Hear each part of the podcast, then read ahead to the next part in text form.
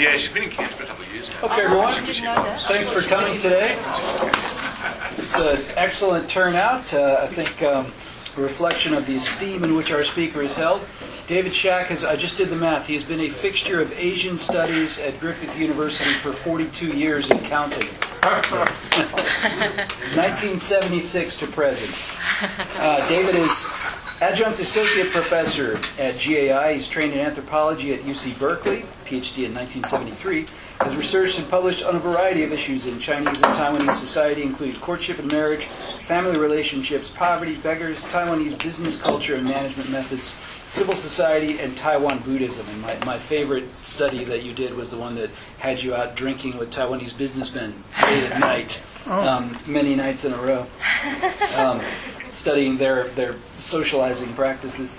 His forthcoming book is Civility and Its Development The Experiences of China and Taiwan. It's going to be published this year by Hong Kong University Press. And today, the title of his talk is Conflicting, Competing, and Ambiguous Values in Contemporary Chinese Society.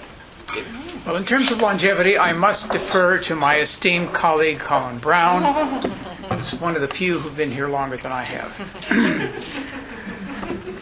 China has a rich store of values from Confucianism, Taoism, Buddhism, um, and you might say the so, the new socialist man values that uh, was a, a short period of attempt to put into place in China. These are what anthropologists call great tradition values. In other words, they're formalized values that represent the major religions or philo- philosophical schools of a society. So studies of such values can be under, can be helpful in understanding a state's moral philosophy, its moral and ethical principles, what's deemed right and wrong, uh, acceptable or unacceptable. However, regarding them in this way can be misleading because they are sometimes presumed to depict how people in the society actually behave. This is especially true of those who naively exoticize foreign societies and desire and feel that foreign societies deserve to, to preserve their own uh, their their own traditions and so on, uh, uh, or by uh, cultural essentialists. Uh, the Chinese certainly fit into this category, who uh, believe very strongly in their own values and push their own values and feel that they're superior to every to, to those of others. At first glance, a quick uh, glance at Chinese society de- de- demonstrates that such uh, assumptions about great tradition values are erroneous. Uh, I recall a book by a group of Australians from ANU, Stephen Boyd and his Boyden and his group, who talked about Chinese environmentalists. The Chinese are great environmentalists. They, they're Taoists. They really revere nature and so on. Well, uh, China is the nation that brought us the apocalypse a couple of years ago uh, had, a country in which much uh, water and soil are polluted. And this isn't simply uh, something of modern times.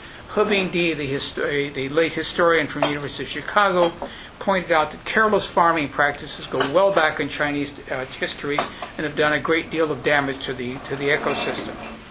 Uh, in the 1970s people, uh, 70s and 80s, I used to hear from uh, students and academics who'd been to China that, oh, the Chinese, uh, males and females are, equality, are, are equal. I mean, after all, Chairman Mao said that women hold up half the sky.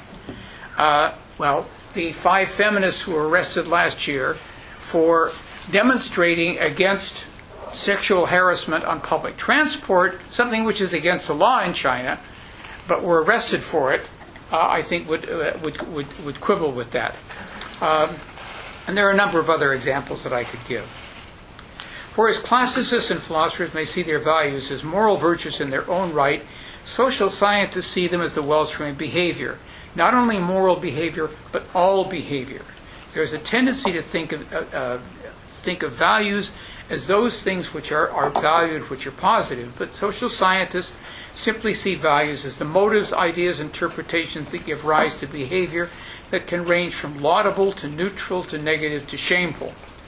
Since people commit moral as uh, commit immoral as well as moral acts, this means that there are there are values that contend or conflict with the society's moral values, and that the values of, of a society include not only its great tradition values, but also its little tradition, those of its common folk.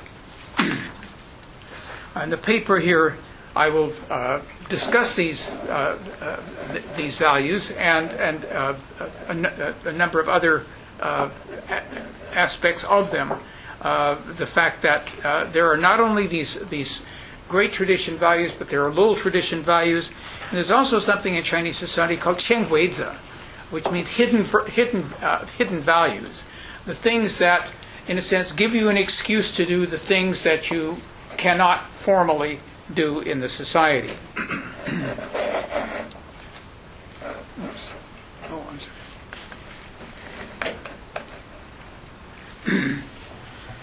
Now, as mentioned, social scientists see a solid link between values and behavior. The late Cl- uh, Harvard anthropologist Clyde Kluckhohn, who was instrumental in desi- designing the study of value orientations, wrote that values are the thoughts and notions that guide our decisions as to how to behave. Uh, and this perspective has been has been repeated uh, uh, a number of times by other by other social by, by other social scientists. Whereas Chinese tra- uh, also, Chinese great tradition values are relatively concrete, uh, loyalty, uh, being filial, and so on. These are these are fairly fairly concrete and, and easy to understand. Some of the values that, that social scientists look at are much more abstract. For example, a, a, a, study done in the American Southwest by Florence Kluckhohn and Fred Strodtbeck looked at five particular values, value orientations they found to analyze these various groups of people. And they, they, they say that they begin by assuming that there are some fundamental problems that all human societies have to solve, and a, variety, a limited variety of solutions to them. Societies can choose from among this variety, but each will choose only one of the solutions at any given time. The five fundamental values they looked at are whether to focus on the past, the present, or the future, whether to master the environment, submit to it, or live in harmony with it, whether to relate to each other's hierarchically, as equals, or according to individual capabilities, whether people's actions should be aimed at self expression, growing, or achieving, and whether people are by nature good, evil, or a mixture of, of, of each, and whether they can change. Many ordinary people would not see these as values, but simply as the way things are. This is just the way the, the universe exists. They would not see these as socially constructed decisions that had been made uh, by human beings. Another aspect of the way that social scientists analyze values is they recognize that values can conflict with each other. A society's values that do, uh, do not give a single, clear, unidirectional set of instructions as to what is good or how to behave. This is quite clear in Shalom Schwartz's theory of, of basic human values. Again, addressing basic questions that all societies must answer, he assigns each value to one of six broad categories, which in turn make up three conflicting uh, pairs, each of which forms uh, uh, a continuum. He then analyzes these on how they fit into the three continuum. So, harmony versus mastery addresses the question of how to relate the use of human and natural resources and the extent to which humans should preserve or change their natural environment. Harmony cultures emphasize preservation and also encourage harmonious human relations. They value world peace, unity with nature, safeguarding the environment, and simple living.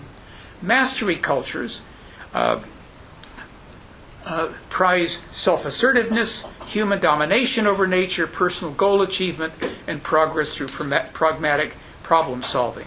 As individual behavior traits, they prize ambition, success, daring, and self sufficiency. Autonomy versus embeddedness deal with how to de- define optimal relations between the individual and the group. To what extent does a culture emphasize personal autonomy as opposed to embeddedness in, in groups? Schwartz bifurcates autonomy into intellectual versus affective, being broad minded and curious individuals pursuing their own ideas and thoughts, as opposed to those who seek personal fulfillment through pleasure, self indulgence, excitement, and novel experiences. Cultures valuing embeddedness stress status quo orientation, conservatism, order, respect for tradition, and obedience. And egalitarian versus hi- hierarchy focus on how people coordinate to produce the goods and services needed while maintaining the social fabric and minimize disruptive behavior or resentment. Egalitarian is associated with the moral equivalence of human beings, cooperation, mutual aid, reciprocal concern. Egalitarian cultures value equality, social justice, honesty, and responsibility. We can conclude from this that conflicting values exist in people's minds. They are ordered by importance relative to one another, uh, according to the individual, and uh, the way a, an individual might size up a particular situation.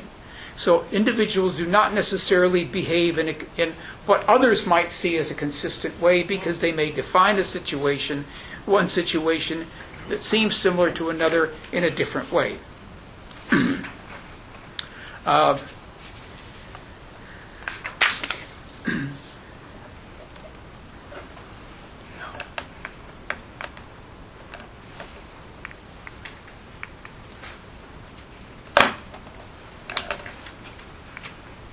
Maybe press N.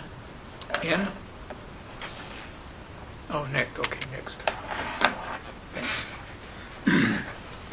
Now, in the remainder of the paper, I'll- examine uh, some very important, some very important values in the, uh, in Chinese society, uh, what I'll call the three F values, Facai, face, and family. Facai is the desire to prosper. You pr- may have seen it in Chinese New Year, Gong Hei Fat Choi. Fat Choi is simply the Cantonese pronunciation of Facai. And it means, it mean, it's a New Year greeting, which means uh, Happy New Year. I hope you, you, you prosper throughout the new year. Uh, prosperity is, a, is, is fundamental to a successful family. Uh, both, uh, and, and uh, it, it also is, is a very significant value in, in, in, in, in face uh, and the, the, the prestige aspect of face. Um, these values have, uh, have positive effects, but they can also have negative effects uh, given, the, uh, given the particular situation. I'll look at these, and I'll also examine collectivism versus individualism, because individualism in particular uh, is integral to understanding some of the uh, values that I'll talk about here. Now, as I mentioned, the, the desire to, to prosper is to, uh, to, to, to Facai, uh, is, is extremely important in Chinese society. If you see a Chinese family home at Chinese New Year, there'll be couplets by the side and characters on paper above, above the doors and so on, all about being prosperous, hoping that this New Year will be prosperous. On the New Year's Eve meal, the, the, the night before, before New Year's, fish will be served but not eaten because fish, yu, is, is homophonous with yu, surplus, which means that you then eat the fish the next day, carrying a surplus into the following year. I mean, and, uh, and if you see, for, uh, again, on uh, license plates on cars with lots of eights in them, dollars of donuts, this it's a Chinese person who's driving the car.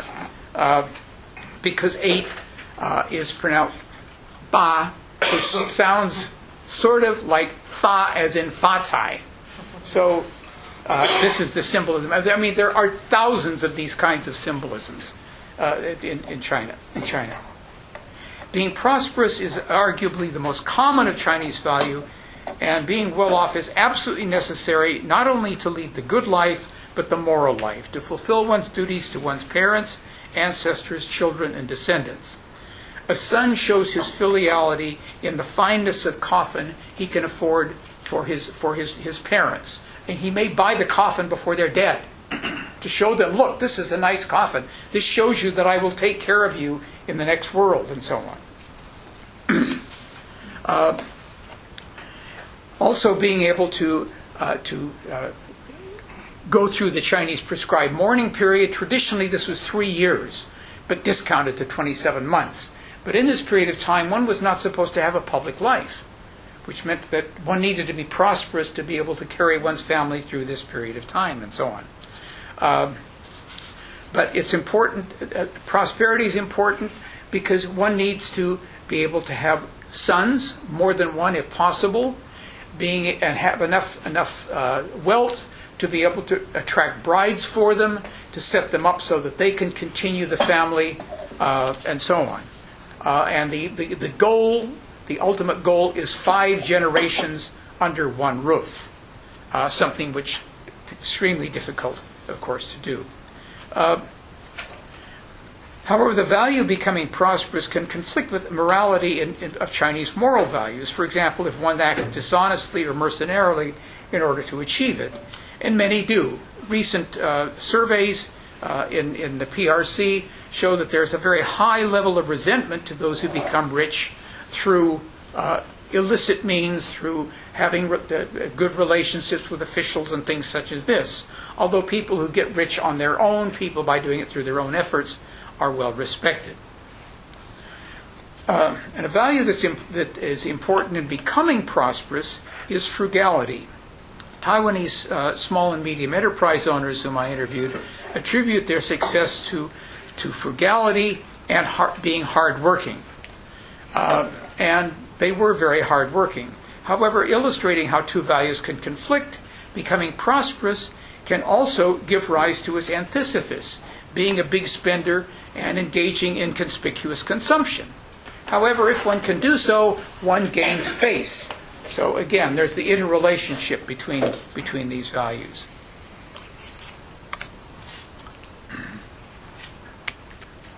So moving on to face. face means is very highly va- uh, valued uh, in Chinese society. Uh, with the exception of a small number of egalitarian hunter gatherer societies in which no one is afforded prestige, face is probably important in, in, all societies in the world, although having a special word for it, again, shows its importance, special importance in Chinese society. Face is deeply invested with emotion, and people will take strong actions to protect their face. And it is closely related to status and social honor anything that brings admiration, respectability, or deference to the individual. Power and ability, and especially uh, and, and, especially displayed wealth, enhances face. Hence, the, uh, the brand consciousness among Chinese. The more expensive the brand, the more desired the product. Um, in Hong Kong, in the 1980s, the French discovered that the Chinese were the highest per capita consumers of uh, brandy and cognac in the world. And they thought, well, these Chinese must be very sophisticated people. Then they saw how they drank it. Mixed with 7 Up, and they chugged down like this, and they changed their minds. Um, in Taiwan in the 1980s, when the Taiwanese government was forced to revalue the new Taiwan dollar, Mercedes Benz told its Taiwan dealers, now you can reduce the price of their cars. Oh, no, no, we can't do that. It will reduce the desirability of the cars if they're cheaper. So, important. The other side of the coin is that fate is that one can lose face by being dishonored, snubbed, bested, uh, ignored, or slighted, or have, or by being forced to, in a sense, give in to someone else's leadership or superiority. Uh, and there are uh, a couple of Chinese sayings which illustrate this, which I have. One monk carries water on a pole, so you have a shoulder pole with two buckets of water and there's water to drink. Two monks carry water on a pole, the pole between the two shoulders with a large bucket in the middle. There's water to drink. With three monks, there's no water to drink because they quibble with who's the one who has to carry the water. So they, they, there's a lack of cooperation. Another one, again, Chinese saying, one Chinese is a dragon, several Chinese are a worm. The, the problem, again, of cooperating with each other. People being lazy, um, they would rather the other person put forth effort. They're apathetic because each one wants to tell the others what to do. Uh, they, they criticize each other, pull the rug out from each other, and so on. An anecdote from a Chinese book. This was a Chinese book by a Chinese author written to Chinese about becoming a teacher. And he says a foreign boss had four work groups one composed of Japanese, one of Vietnamese, one of Koreans, and one of Chinese. He decided to give the uh, a first a year-end bonus to a member of each group, but required that the membership of that the members of that group must first decide on which member of the group would get the reward. The Japanese group came up first. They were first off the mark. They gave it to the most skilled worker. The Vietnamese gave it to the poorest worker. The Koreans gave it to the least skilled worker. After a while, the Chinese came up and they said, We'd rather not have it. We can't decide who to give because each, everybody quarrels as to who should get the reward. Going on to family. Family was the key social group in Chinese society and was sanctified by multiple values, in particular filiality, um, the five relationships which order uh, things such as uh, order society by gender, uh, age, and generation, uh, and by the notion that everyone should should maintain their place in society, know their place. It thus laid a, high, a a claim to a high degree of loyalty and dedication from its members. Part of the family's strength lay in its being corporate, an economic unit in which people, which members contributed their labor and from which they drew their sustenance, and its timelessness, its inclusion of past, present, and future generations. Family survival was, uh, family survival and if possible expansion was as essential for both material and ideological reasons. But its strength and centrality were also sources for negative or undesirable phenomena. For example, the desire to expand the family in each generation, the notion of more sons means more prosperity, uh, resulted in, the, in Chinese being overpopulated throughout most of its history. Chinese society was at carrying capacity virtually from the Han Dynasty uh, until the present day, with the exception of times of great social unrest in which the, the uh, population would be reduced by a quarter to a third, but then as soon as, pro- uh, as, soon as peace was restored, it would build back up again. Um, anthropologist Fei Xiaotong created a model of rural Chinese society called differential modes of association, a series of concentric circles with ego, the person involved at the, at the center, and then the next circle is the immediate family. The one after that is the other kin in the in the village, then kin outside the village, and, and a few uh, other relationships with friends and so on, workmates. And then outside of that are strangers. Strangers are people uh, with whom, from whom nothing is expected, and from whom one expects expects the worst. And so there's a great deal, a, a great lack of trust uh, in, in Chinese society. Uh, surveys of migrant workers show that they, they mainly trust people from their home areas. Uh, in research on Taiwanese factories in the Pearl River Delta region, I found again that people stuck, wor- workers stuck with people from their own home county. Home counties basically was a dialect as well. So you could very easily tell someone from a different county by the way they spoke. Uh, but these were the people who you had to be part of because they were your own, they were your protection. uh,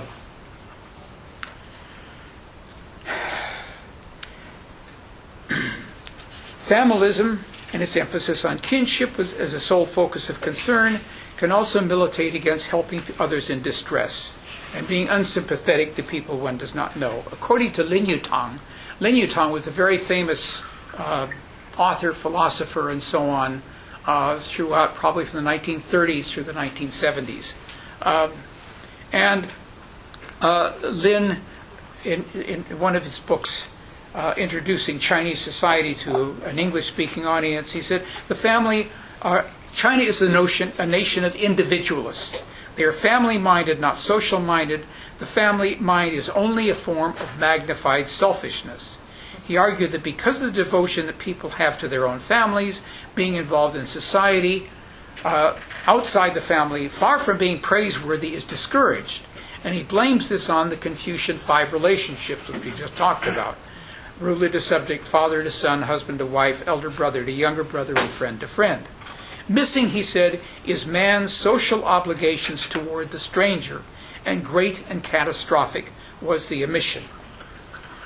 Samaritan virtue, he said, was unknown and practically dis- uh, discouraged. The family, with its friend, became a walled castle, with the greatest communistic cooperation and mutual help within, but coldly indifferent toward and fortified against the world without. In the end, it, as it worked out, the family became a wall castle in which everything was, which everything else was legitimate loot. uh, finally, we could say that the strong valuation of the family and uh, of kin, and, kin, and kinspeople produced behavior that contrasts, with a number of positive moral values, uh, such as benevolence, propriety, sincerity, harmony, and so on. uh, and the du- the, the duty to, to be- benefits one family carried with it the possibility of inducing people to engage in dishonest or unjust practices. Moreover, the intense dedication to the family had the effect of atomizing Chinese society, creating what was called the plate of loose sand. This is the way Sun Yat-sen uh, and Liang Qichao described Chinese society. It's many, many pieces, but no cohesion among them. And this was characteristic of the uh, late Qing and early Republican uh, intellectuals in China. Now, an element running through the less positive and moralist, uh, or moral behavior associated with values analyzed above is individualistic or egocentric behavior. Uh, this may be mildly surprising in that individual has a very negative association in Chinese culture and is counterintuitive in that both Chinese and Western accounts regard the Chinese as strongly oriented toward collectivism, both as a moral norm and a cultural preference. Geert Hofstede, in his study of IBM middle managers, found that Chinese society to be highly collectivist based on the degree of interdependence beyond the immediate family and the extent to which they just define their self image in terms of we rather than I. Uh, he may be correct there, but he simply neglected to look at a lot of other aspects uh, of Chinese culture and society. While most family households were small and fluctuated between two and three generation, uh, uh, depending on their place in the family cycle, uh, the family was a certain, certainly a collectivist organization. Collectivist in the, the, the, the nuclear family or this family household up to the large lineages. Some lineages in China have been described as consisting of something like 10,000 members over a number of contiguous villages. Uh, or a number of studies of these done in the 1950s and 60s. uh, so you do have this strong notion of collectivism uh, within one's family, or what, what the Chinese call zijiren, or insiders, people who are people whom one knows. Uh, some Chinese also regard the imperial governance system a charismatic emperor exercising a high degree, high level of control over his subjects as being collective. Uh, and this part of the paper, I must uh, uh, uh speak, uh, state my indebtedness to a conference that was held in California in April of 1989. Uh, a group of Chinese intellectuals and some well known China scholars uh, discussing all kinds of things in Chinese society. But one of the sections they discussed, they, dis- they talked about individualism. Chen Kaige, the, the director, notes that ancient Chinese saying that all lands under the sun are the king's, and all inhabitants of the land are subject to him. Chinese words and concepts associated with the individualism or with the individual or private are seen as negative or selfish. For example, private liquor is bootleg. Uh, uh, private running away is to elope, to get married without the family's position, uh, permission, and so on. Uh, according to Song Jia, the, word, the term for individualism, 个人主义, uh, implies me first or egotism. and Wang, Wang Ruoshui says that in the Maoist period, individual was seen, was seen as the class nature of the bourgeoisie. Moreover, the Maoist period created this hero, Lei Feng, who epitomized selflessness, selflessness to the extent of, of, of self abnegation. Uh, he was, said that I'm nothing more than a rust proof screw. I simply hold things together. Whatever Chairman Mao wants, whatever the party wants, that's what I do in a sense, a person with no will of his own. uh, nevertheless, the negative connotations of individualism, uh, despite the negative connotations, there is evidence that even respectable people acting on the basis of individual consciousness in Chinese society uh, and people following their individual pursuits. Uh, Andrew Nathan knows, uh, notes a, a, number of these people. And this is also true in, in, in, in grassroots society. This, this expression of individualism. When I did my first field research in Taiwan in 1969 to 70, it was not uncommon at that time for teenagers to keep diaries. And a diary is where you express who you are.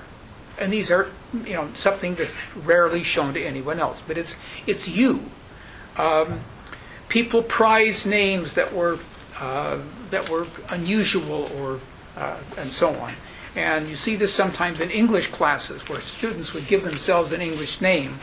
One person I had in an English class called himself Shadow because he practiced Tai Chi Chuan, Chinese shadow boxing. Well, someone from the United States who's as old as I am remembers who knows what evil lurks in the heart of men. The shadow knows. Shadow, Lamont Cranston, who could turn himself invisible and solve crimes. Um, a fad began in the 1980s in which 18 and 19 year old women would have a photo shoot, close to 100 photos of themselves, including nude shots, to record themselves as what they believed to be the height of your beauty, of their beauty. So from 20 on, you're going downhill. Nothing you can do about it. Uh, and of course, Chinese uh, are, are avid takers of selfies and want themselves to be in the center uh, stage of photos snapped at famous, at famous tourist sites. During the economic development of Taiwan from the late 1960s and 70s, Taiwan spun tens of thousands of small and medium enterprises because, Chinese, because the people said, I'd rather be the head of a chicken than the tail of an ox. In other words, I, I want my own business because nobody makes money working for somebody else. Uh, now, as for collectivism, Chinese, as they say, collectivism is a good, supposedly, in Chinese society. Despite its positive associations, it has its downsides. Chen Kai-shek and Ding, Ding Xueliang both associate social disorder with the weakening of the collective system, by which they refer to the rule of an emperor, of an autocrat. Ding states, if collectivism is imposed on individuals in any society, the, mo- the moment the coercion to collectivize is gone, re- regardless of whether the coercion came from the government, the church, or the army, then collectivism will, will collapse and be replaced by unrestrained egoism. Uh, some, uh, there are a number of philosophers, who, uh, Chinese philosophers, present day philosophers, who say that this is the, well, the problem now in China, that since the, the, the reforms, when China, in a sense, abandoned its attempt to inculcate new socialist man morality into the people before it had been inculcated, and simply left it open to the market, that the Chinese were, in a sense, morally rudderless, and that this accounts for the, uh, uh, the, the uh, crisis in, in, in morality in China, in China today. Ding also notes that the result of the unfettering of individuals results in, in the difficulty Chinese have in cooperating. The Chinese, he said, view things hierarchically. So relationships with other people are of superiority or inferiority. Equality never comes into it. When the, when the Chinese discuss an issue, someone will inevitably stand up and attack the speaker even before he's finished. If you disagree with or criticize the speaker, you will never become friends. It is hard to discuss anything on an equal footing. I have no problem exchanging ideas in a calm and good humored way with my American friends, but it's nearly impossible to do the same with my compatriots. It's just this despotic temperament that we all share. a, a related problem to this is a lack of a model of a benevolent or democratic leadership. Leaders are dictators, as are those who replace them. As retired PRC official Li Rui recently stated, those who attain power change. I've come across many such people. Carma Hinton, who spent her first 21 years in China and attended the same middle school as Xi Jinping, although she's four years, I think, his, his senior, stated that Chinese pro democracy activists know what they are fighting against, but they don't know what they're fighting for. When students took over during the Culture Revolution, they wanted freedom, but they ended up acting high handedly toward those with different ideas. Ding uh, amplifies her observation. He says this is reflected in the personalities of Chinese leaders. Mao achieved popular support to oust Chiang Kai shek, using anti despotism as his rallying cry, only to become a new dictator in himself. Deng led the critique of Mao, but he became Mao II. The student movement is aimed at overthrowing the Deng regime, but if they do so, a Deng II will appear. There are three folk values that are relevant to this. Yeah. Um, where am I? the first, uh, Zheng Xian Kong Hou. Zheng Xian Kong Hou means to want to, to, compete to be the first and to fear being, to fear being left behind. Uh, another is to, to 吃亏, to eat, to eat a, a loss, to suffer a loss. Now, so, in some of these uh, losses, the, some of these their uses, these can be good, but it also can mean, in a sense, unfettered competition. Uh, a number of Chinese have told me that that Chinese parents push their kids very hard. No, you've got to be first. You've got to be first. You've got to get ahead of that person. You know, you've got to be up there at the very at the very front because that way you get the teacher's attention, and that way you'll get a better education, and so on. So they push this notion in, the, in, in their children. Uh,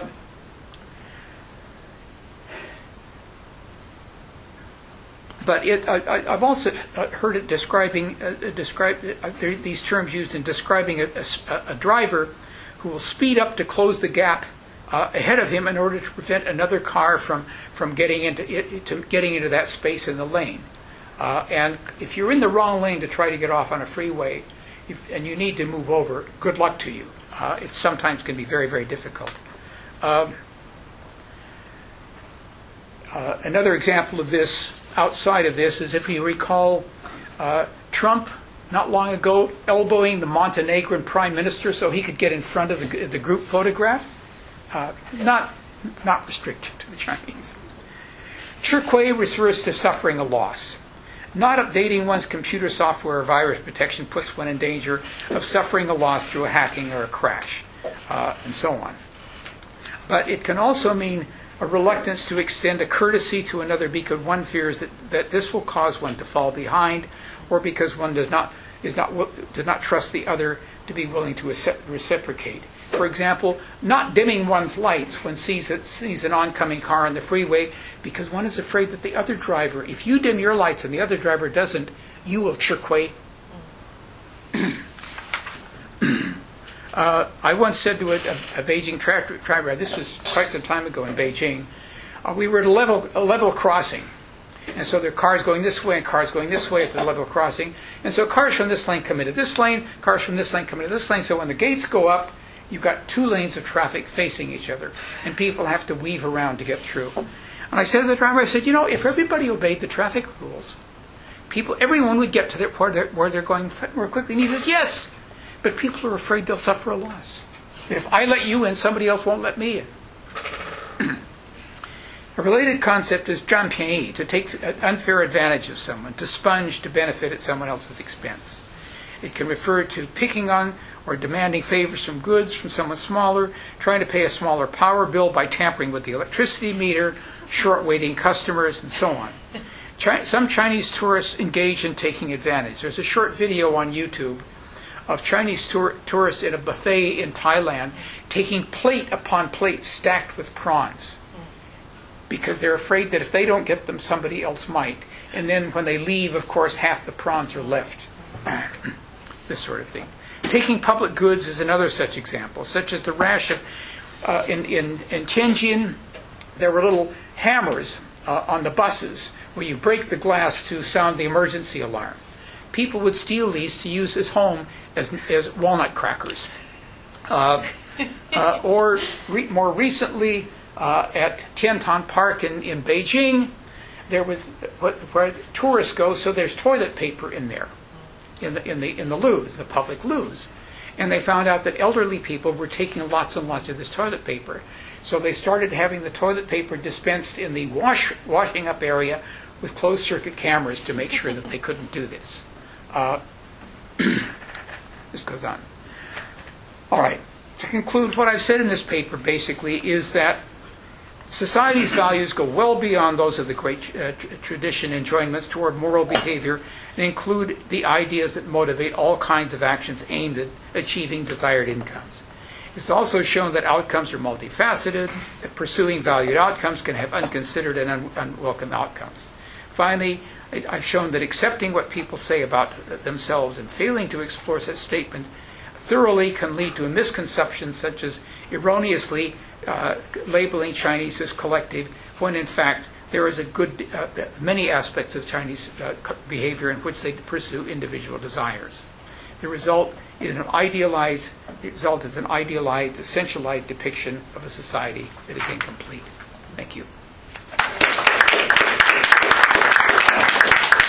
Okay, it's open to questions. Just catch my eye and I'll write your name down. Yeah.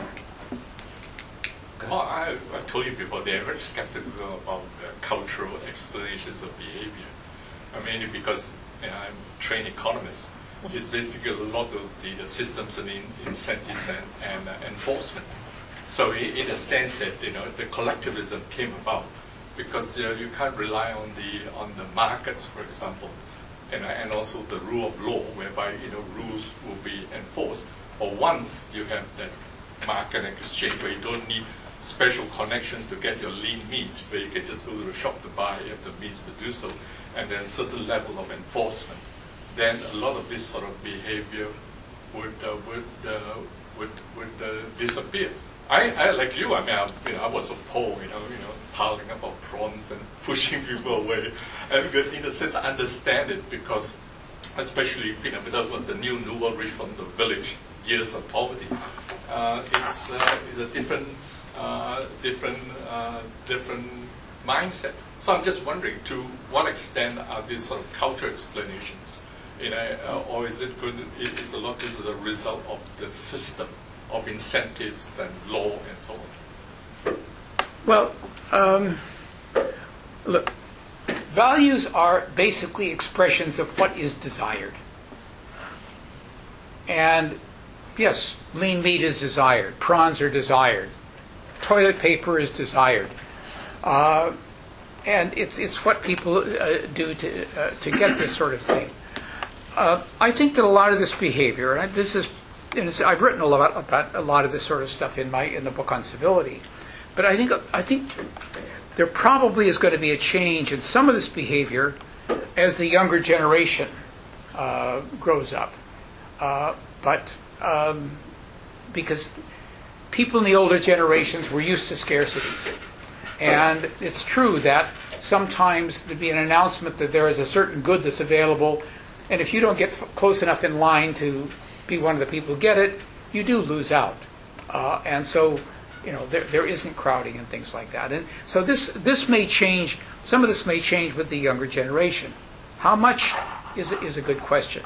Um, and again, in the book on civility, I compare Taiwan with China. Now, Taiwan, when I first went to Taiwan in 1959, Taiwan was basically the same as China was. Uh, but Taiwan has changed as it democratized, as it became more prosperous. Uh,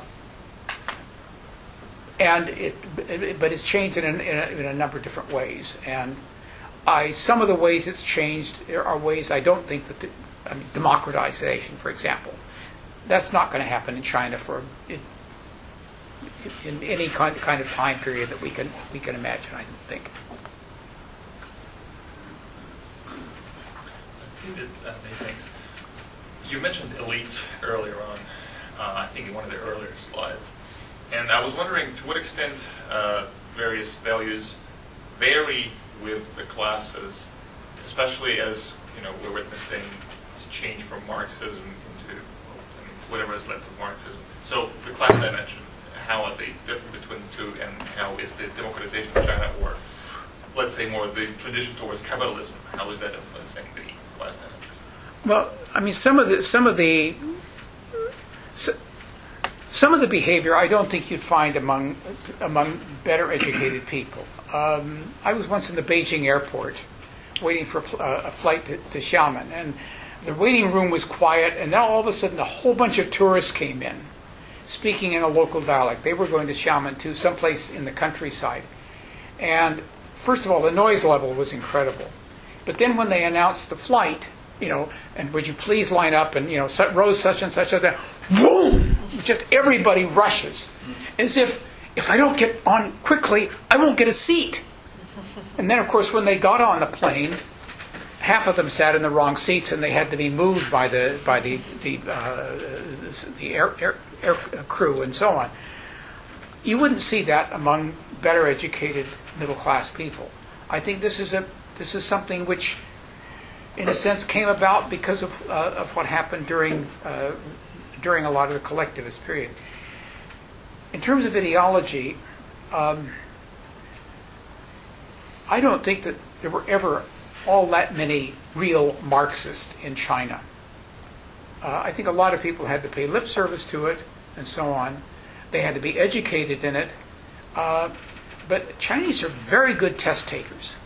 They know what the desired answer is, whether they believe it or not. They know what it is, and that's what they give you.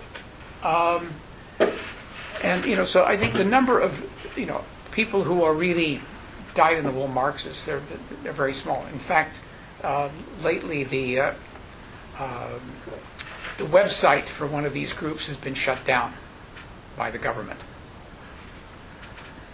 All the true believers were purged long time. I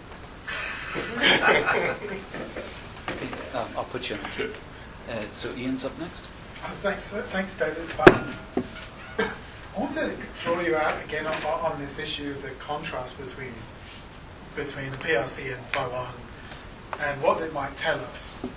So, um, so I, I, and I sort of, you know, having having having recently been in Taiwan and having had the having had the, the, the propaganda message about you know democratization has produced better manners, has produced great civility, has produced more individualism, and, and so on. I was still left with wondering about the effects of other kinds of events. So About- about? other other the effects of other factors. So one one thing that I really wonder about is the effect of tr- uh, traumas. You know, of really profound social traumas that produce that do produce different kinds of behaviour, even in societies that have deeply rooted grand traditions, as you're saying, as well as those folk traditions. So, so let me ask the difficult question: What's the effect of of you know of the Great Leap Forward, of the Cultural Revolution, of of, of that on behaviour? In you know in Taiwan you've got the White Terror and you've got all those things as well, but they're not as they're not as serious and significant and socially dislocated. So what's the effect of that kind of violent trauma and upheaval on a society in terms of manners and behaviour? Well, uh, in terms of in terms of what happened in the PRC, when I first began to do research on Taiwanese businessmen, they kept saying to me that it was the culture revolution which destroyed the old morality in China. Uh, and then Chinese themselves began saying it, and they began when they started going as tourists to Taiwan. They'd say, "Oh, you see, the Taiwanese have preserved our traditions." Well, neither of these is true. I don't. I mean, Chiang Kai-shek had what he called the New Life movement in the in the 1930s, in which he was trying to teach manners and civility, or impose Chinese uh, manners and civility on on the Chinese population. So this wasn't destroyed by the Cultural Revolution. It was there in the ideals, but it was it was never there widespread in society. Um, what the, what I'm getting get, what I get from people from the PRC is that, is that it's not they don't lose faith in the ideals. They think that the ideals were somehow, in a sense, disrupted by what happened in society. In terms of the um, the, the White Terror, the 228 incidents, uh, things such as that in Taiwan, I don't think this is. All right, the, there are two effects of this. Um, in a sense, they're related. One of them is uh, that there is no desire whatever in Taiwan to be part to become part of, of, of mainland China, become part of the PRC, except among a few old, mainly older mainland people who came from the mainland. Uh, and now, if you say to a, if you say to a Taiwanese, you- if you mention to a Chinese, uh, you, uh, you Chinese, we're not Chinese, we are Taiwanese. It's very strong, but they're not. Um, if you ask, I think young, some young people would reject the notion of filiality as it's understood, but it can be understood in ways that are quite extreme. Um, when I first went to, to, to, to, Beijing in 2009 to teach, just before that time, some university professor had told his students, well, when you go home over the holiday, over the New Year holiday, you show your filiality by washing your parents' feet. So I had my students write an essay on that, and most of them thought it was nonsense. You know, uh, so a lot of young people, you know, yes, I, I should help my parents. I should take care of my parents. I should, I should, you know, love my parents and so on. But you know, being putting yourself in such a position of servitude, no, they, they, don't, they don't they don't agree with that at all. Uh, but you know, is this come from social traumas, or does it come from greatly modernization, where people no longer live in villages, they no longer live in large families? Especially, you've had the one-child policy, which has disrupt, disrupted all kinds of things in families. Um, that and thi- this, I think, is, is far more responsible for the change. Also, the uh, Chinese uh, term "zaifu bu zhifu," in wealth but doesn't understand wealth. Chinese now cannot. You, you talk to a Chinese young person about how poor their parents were, and as the Chinese say, it's like pitching woo to a cow. They cannot possibly understand it. And one of our former colleagues' wife, who is from uh, the Suzhou area, and whose father used to say to her, "Oh, you don't, I was very, very poor when I was a child," and she would say back, "Father, you were poor, but I'm not poor." Know, they, they, they're- live in completely different circumstances. So, and that's that I think has been far more disruptive, in a, disruptive, if you will, or simply a change agent in Chinese society than than the campaigns have been. Uh, the campaigns' effect on some people was that don't reveal anything to anybody, uh, because that's how a lot of people got burned during the Cultural Revolution. But again, I think that's a small number of people. Okay, we'll take uh, the next two questions together, I think. So, Just a, a, a couple of quick ones. First up, the, the uh, three Fs. Um, I, I missed where those three Fs ca- came from. Why not? Why not the three Ps or or the three Qs? What sort of what what's so important about the the uh, the uh, three Fs? Who who's chosen that? Um, and the second one was, and sort of picking up the, the, the, the points about structural sort of reasons for, for Chinese values. Are, are some of the values that, that you've spoken about values you would expect in societies which are which are uh, very large, or are they specifically, if, sort of, if you like, hand Chinese values? Would would would would some of these values, other large, uh, uh, other other societies which are which are which are very large also have? okay. My- question question's about the three Fs as well. I'm just wondering that there would be situations when they would come into conflict and um, sort of re- wrestling for supremacy, if you like. For example, perhaps bribing a, t- a teacher to get a better result for your student might might lead, lead to prosperity, but it also might lead to the loss of face. So is there a sort of a constant tension between those? Only if it's found out. Okay. well, at least with the professor, presumably. So. Um, Okay. I'm, I'm not quite sure what your question is. Uh, The first one, I'm sorry? the, the three Fs or the structural one. Well, okay. Uh, sure, the, these are values in all societies. They, they're manifested, but they can be manifested differently in different societies as well. Um, again, prosperity it, is important simply to to lead a decent life, to be able to support a family, and so on. Uh, and you know, this is the uh, the basic sort of thing. And of course, the more prosperity you have in that sense, um, uh, the better. Um, family is important in all societies. It's it's manifested differently. Um, the idea that uh, and, and it's and, it, and that that in itself is changing. Uh, one of my Taiwanese friends, who's now probably 60 something, uh, told me once. He said, "You know, if my mother was still alive at the time, if my mother ever wanted to come and live with us, there'd be absolutely no question. But I would never expect my my kids to, in a sense, welcome me to live with them later on. So these sorts of ideas are changing. Um, face, yes, face is important. In, in, in, in all societies. It's just that, in, in a sense, it becomes special because Chinese have a, have a, a word to, to, to express it, uh, I think. Uh, that, that's, that's about all I can say. I'm not sure. Uh, I mean, I, I think that a lot of the, again, if you look at the, the values, the great tradition values in Chinese society, honesty, integrity, uh, faithfulness, uh, um, love, these sorts of things, again, are found everywhere, but they're, they're manifested differently.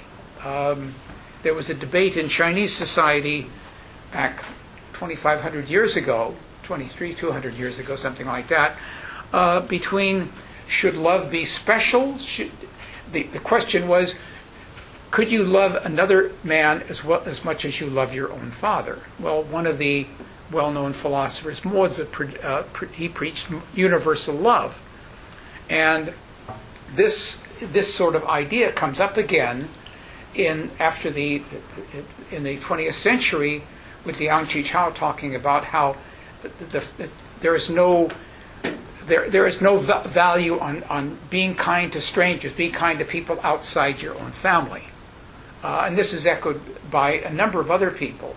Um, in Taiwan in the 1980s, a well known public servant uh, posted the idea of the sixth relationship the relationship between a person and society. Uh, to, to, you know, to expend this notion that people should revere not only their family members and so on, but should revere uh, society as a whole. I'm not sure I've answered your question, but Oh, you, you have, I suppose, in, in that um, the values then are con, con, con attention, if you like. There's, um, if, if, if, if, you had another another society that was what that was what they would say, 1.3 billion people, their values would be would be different. They would they would not they would not be the same. While the, while there might be core issues that that uh, that they share, they'll be manifested differently. So so so their values are, are unique, if you like. They're contingent. Their path depend. They, they just they, they just depend upon how things worked out. yeah, okay. Um, That, that's not assuming. So. Uh, I mean, an- another, another quick example. Um, once a, a young Chinese woman in Michigan, when I was teaching there, asked me, you know, what's the difference between a Western family and a Chinese family? And I thought for a minute, and I said, have you ever seen your mother and father hug and kiss? you know, it was just absolutely unimaginable that they would show affection in front of their children. Um, Whereas, you know, in Western society, it's regarded as common and, and, and good. So, you know, there are, yes, we all have families, but there are differences in the way the families interact, or the members of the family interact with each other and regard each other and so on. Okay. We have, uh, okay, uh, we'll take these two then. We have uh, this young colleague here and then Colin. Um, I'm interested in. Um, You have to speak up, please. I'm very hard of hearing. Yeah. I'm interested in hearing your uh, thoughts on um, the role of contemporary laws introduced by the state in, um, you know, altering or somehow clashing with um, those social values in traditional Chinese society. Um, so we know that in authoritarian regimes, laws is often introduced as a tool by the state to control society.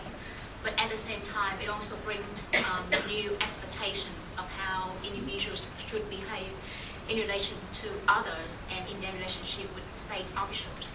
So I, I would like to hear your thoughts on whether um, contemporary Chinese laws can somehow bring about subtle and gradual social change in the long term, or whether it will be contradicted or clashed by traditional um, values. Okay, well. I, I think my question is actually linked to what you've just been asking, but forgive me, I'm not quite sure what my question is, so let me put it to you. You, you, you you're talking about the difference between the ways in which people actually act, the ways they have, and, and the things that society says about the way they act. And I'm trying to... The way they look at that- should act. Should act, sorry, yes. I'm looking at that in, in a different um, cultural context, the Indonesian context, which I know a bit about, don't know much about China. And the same thing is true there, where society tells you you act like this, and in fact people act differently.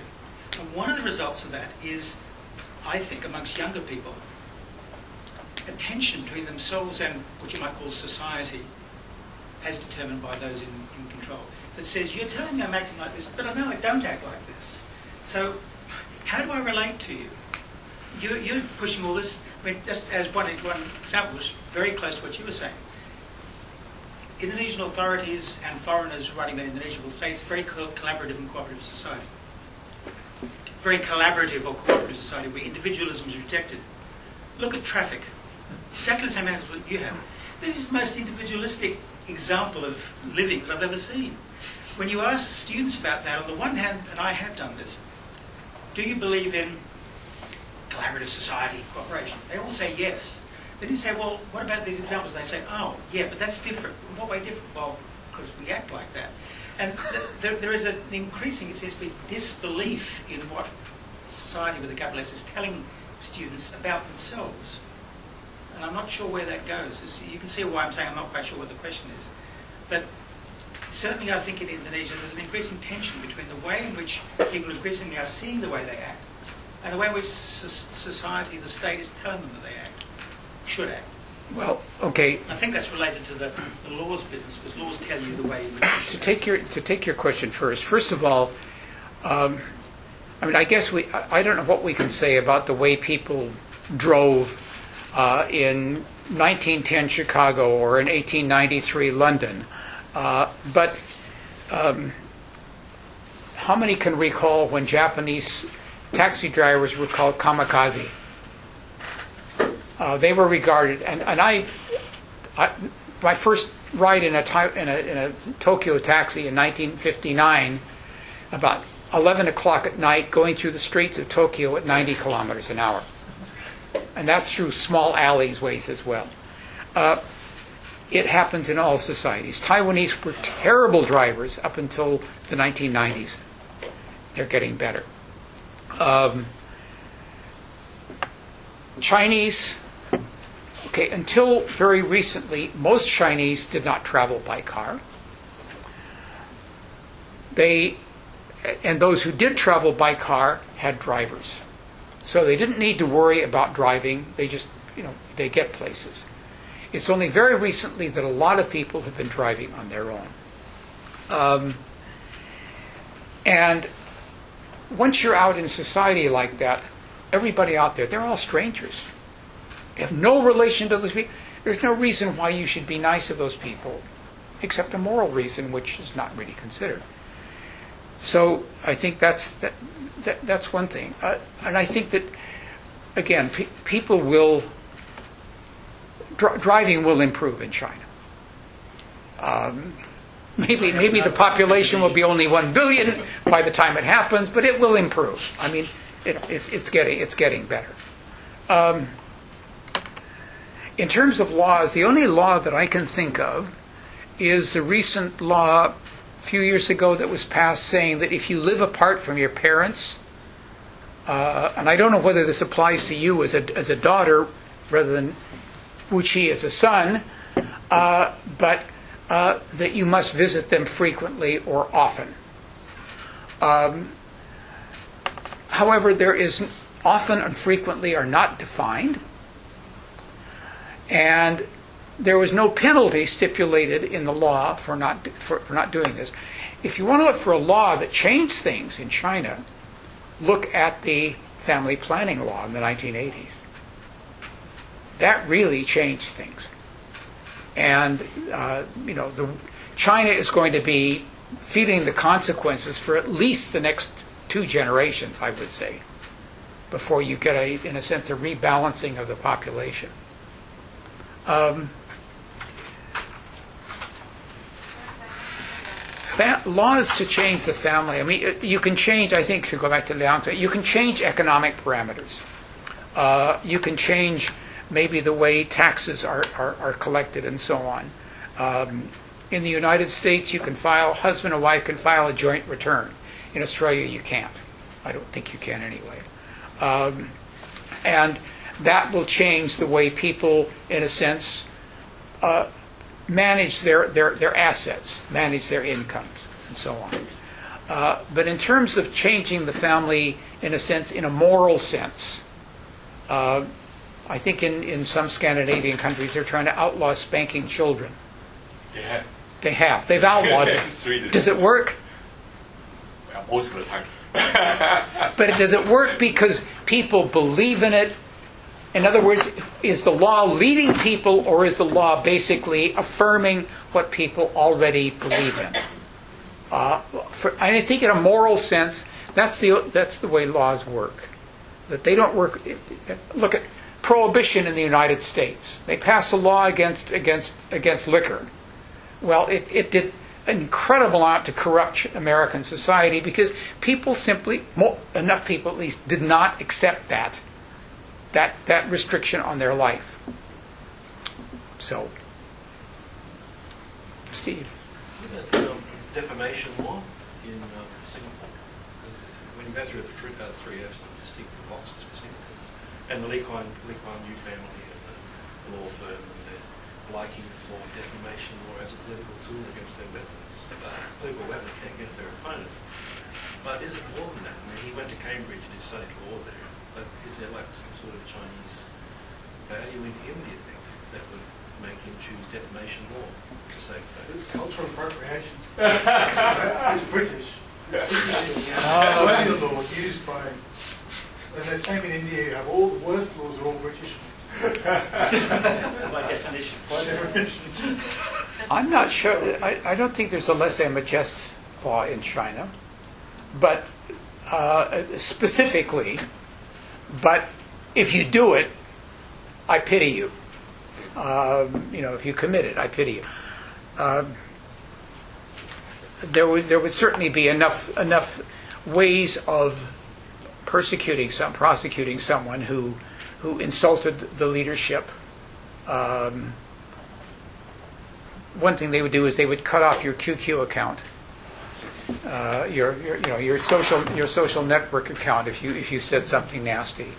Uh, but and they, they can do much much worse. Um, yeah. Okay, real quick. Yeah, very quick. Thank you very much. Uh, very interesting. I see a lot of similarities with the Latin American culture. If we see free food, we go very fast in a group. We don't drive very fast. yeah, we drive very fast. I have a question about how I don't know if it, I got it right. This idea of the that there's this idea of the Chinese culture as um, I call that uh, promotes the collectivization of the, the collectivism instead of individualism. How much of that was built in, in, in the West by the diaspora, the, the Chinese diaspora? Because for instance, By the Chinese diaspora of the Chinese communities outside of China. Because, for instance, in Latin America, you see that the communities, the Chinese communities outside of China, the Chinese community in Chile or in other countries, tend to group and tend to be very collective. So, the idea that we have, for instance, in Chile, is that Chinese communities are very, very cohesive. They're very collect- collective. They protect each other. It's the community instead of the individual. You know. Well, I mean, all migrant communities are this way. Um, there's a ter- there's a notion in in, uh, uh, in in in in migration studies of migration paths, so that okay, you leave your home and you go to a city and you find yourself a job and so on, and then you uh, let people know back in your village and so on, and so they follow you in. This is this is common to migration everywhere. Everywhere you will get uh, enclaves of migrants from a particular group and so on. Um, and so the migrants stick together because they stick together because everybody else is an outsider. Um, and because there's mutual assistance, uh, and because a lot of people have language problems and so on. But in terms of cohesiveness, at least with the Chinese, if you look at Southeast Asia, there wasn't one Chinese community overseas. There were every every every place that sent Chinese, from Fuzhou, from Xiamen, from from Hainan, uh, the Cantonese, uh, the Hakka. They're all they all had their own institutions. They had their own business associations. They have their own banks, and so if Mr. Hakka Cantonese Liang Liu went to a Hokkien bank to, or to get money, they just laugh at him. Uh, so I mean, after a while, maybe this this this this uh, identification with one's ancestral group may disappear, and you'll get it you'll get a difference and so on. But otherwise, I think this is this is something which is simply common in ev- in all migrant societies. Okay, that puts us at time. Please join me in thanking David.